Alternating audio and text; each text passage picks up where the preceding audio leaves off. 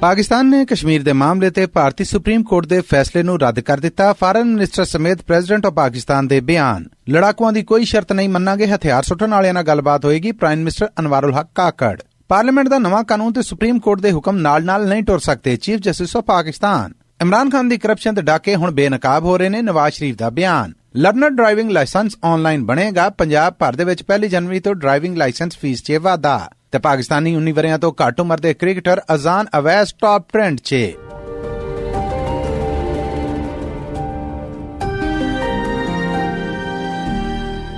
ਇਹ ਐਸਪੀਐਸ ਪੰਜਾਬੀ ਹੈ, ਲੈਂਦੇ ਪੰਜਾਬ ਦੀ ਖਬਰਸਾਰ ਦੇ ਨਾਲ। ਮੈਂ ਹਾਂ ਮਸੂਦ ਮੱਲੀ।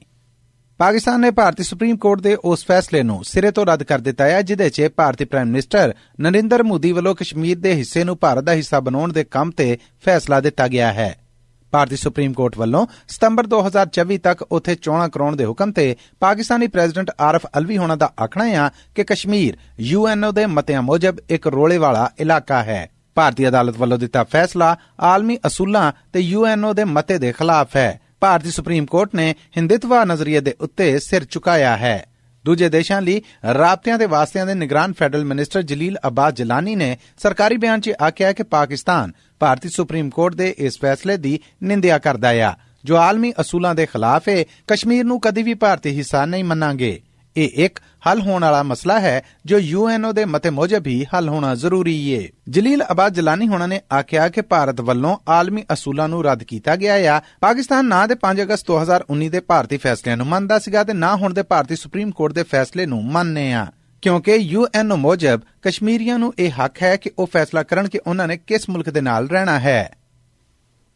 ਪਾਕਿਸਤਾਨੀ ਪ੍ਰਾਈਮ ਮਿਨਿਸਟਰ ਅਨਵਾਰੁਲ ਹਕ ਕਾਕੜ ਨੇ ਖੂਨ ਖਰਾਬਿਆਂ ਤੇ ਧਮਾਕਿਆਂ ਦਾ ਨਿਸ਼ਾਨਾ ਬਣਨ ਵਾਲੇ ਲਾਈਨ ਇਨਫੋਰਸਮੈਂਟ ਮਹਿਕਮਿਆਂ ਦੇ ਉਹਨਾਂ ਲੋਕਾਂ ਦੇ ਵਾਲੀ ਵਾਰਸਾਂ ਦੇ ਨਾਲ ਮੁਲਾਕਾਤ ਕੀਤੀ, ਜੋ ਡਿਊਟੀ ਦੌਰਾਨ ਇਨ ਹਮਲਿਆਂ 'ਚ ਜਾਨ ਗਵਾ ਬੈਠੇ। ਪ੍ਰਾਈਮ ਮਿਨਿਸਟਰ ਨੇ ਇਸ ਮੁਲਾਕਾਤ 'ਚ ਦੋ ਟੋਕ ਲਫ਼ਜ਼ਾਂ 'ਚ ਆਖਿਆ ਆ ਕਿ ਮੁਲਕ ਖਿਲਾਫ ਹਥਿਆਰ ਚੁੱਕਣ ਵਾਲਿਆਂ ਦੀ ਨਾ ਤੇ ਕੋਈ ਗੱਲ ਸੁਣਾਂਗੇ ਤੇ ਨਾ ਹੀ ਉਹਨਾਂ ਦੀ ਕੋਈ ਸ਼ਰਤ ਮੰਨਾਂਗੇ।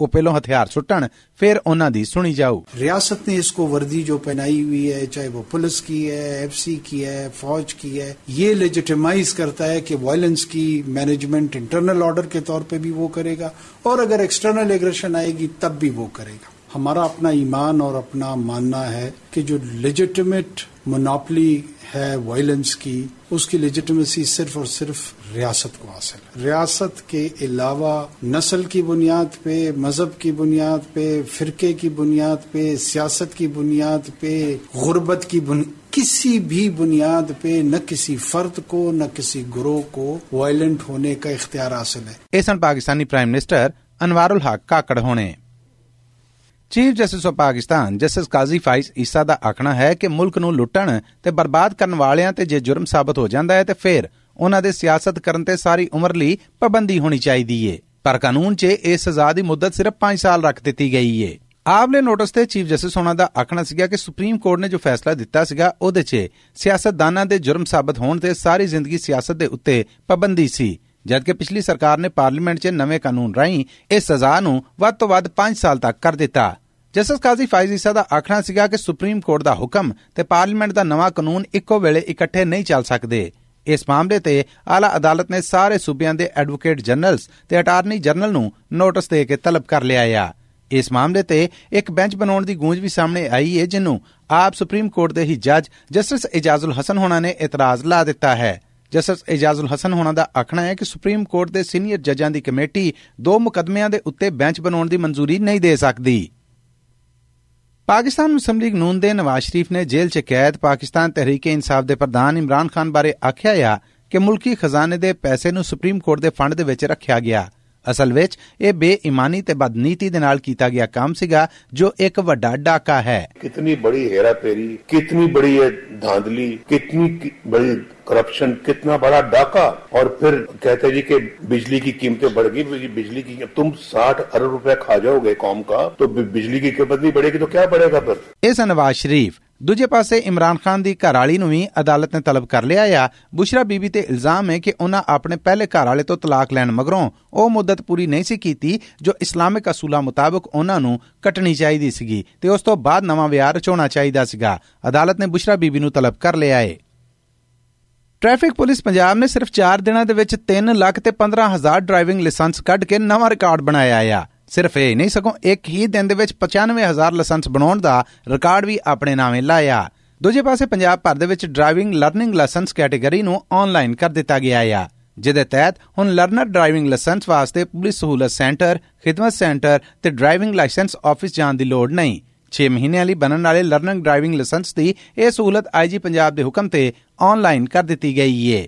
ਇਹ ਖਬਰਾਂ ਵੀ ਮਿਲ ਰਹੀਆਂ ਨੇ ਕਿ 1 ਜਨਵਰੀ 2024 ਤੋਂ ਡਰਾਈਵਿੰਗ ਲਾਇਸੈਂਸ ਫੀਸ ਦੇ ਵਿੱਚ ਵੀ ਵਾਧਾ ਕੀਤਾ ਜਾ ਰਿਹਾ ਏ ਤੇ ਇਹਨੂੰ ਵਧਾ ਕੇ 600 ਰੁਪਏ ਤੋਂ 1000 ਰੁਪਇਆ ਕੀਤਾ ਜਾ ਰਿਹਾ ਆ। ਹੁਣ ਖੇਡ ਮੈਦਾਨੋਂ ਉਹ ਖਬਰ ਜੋ ਪਾਕਿਸਤਾਨ 'ਚ ਟਾਪ ਟ੍ਰੈਂਡ ਹੈ।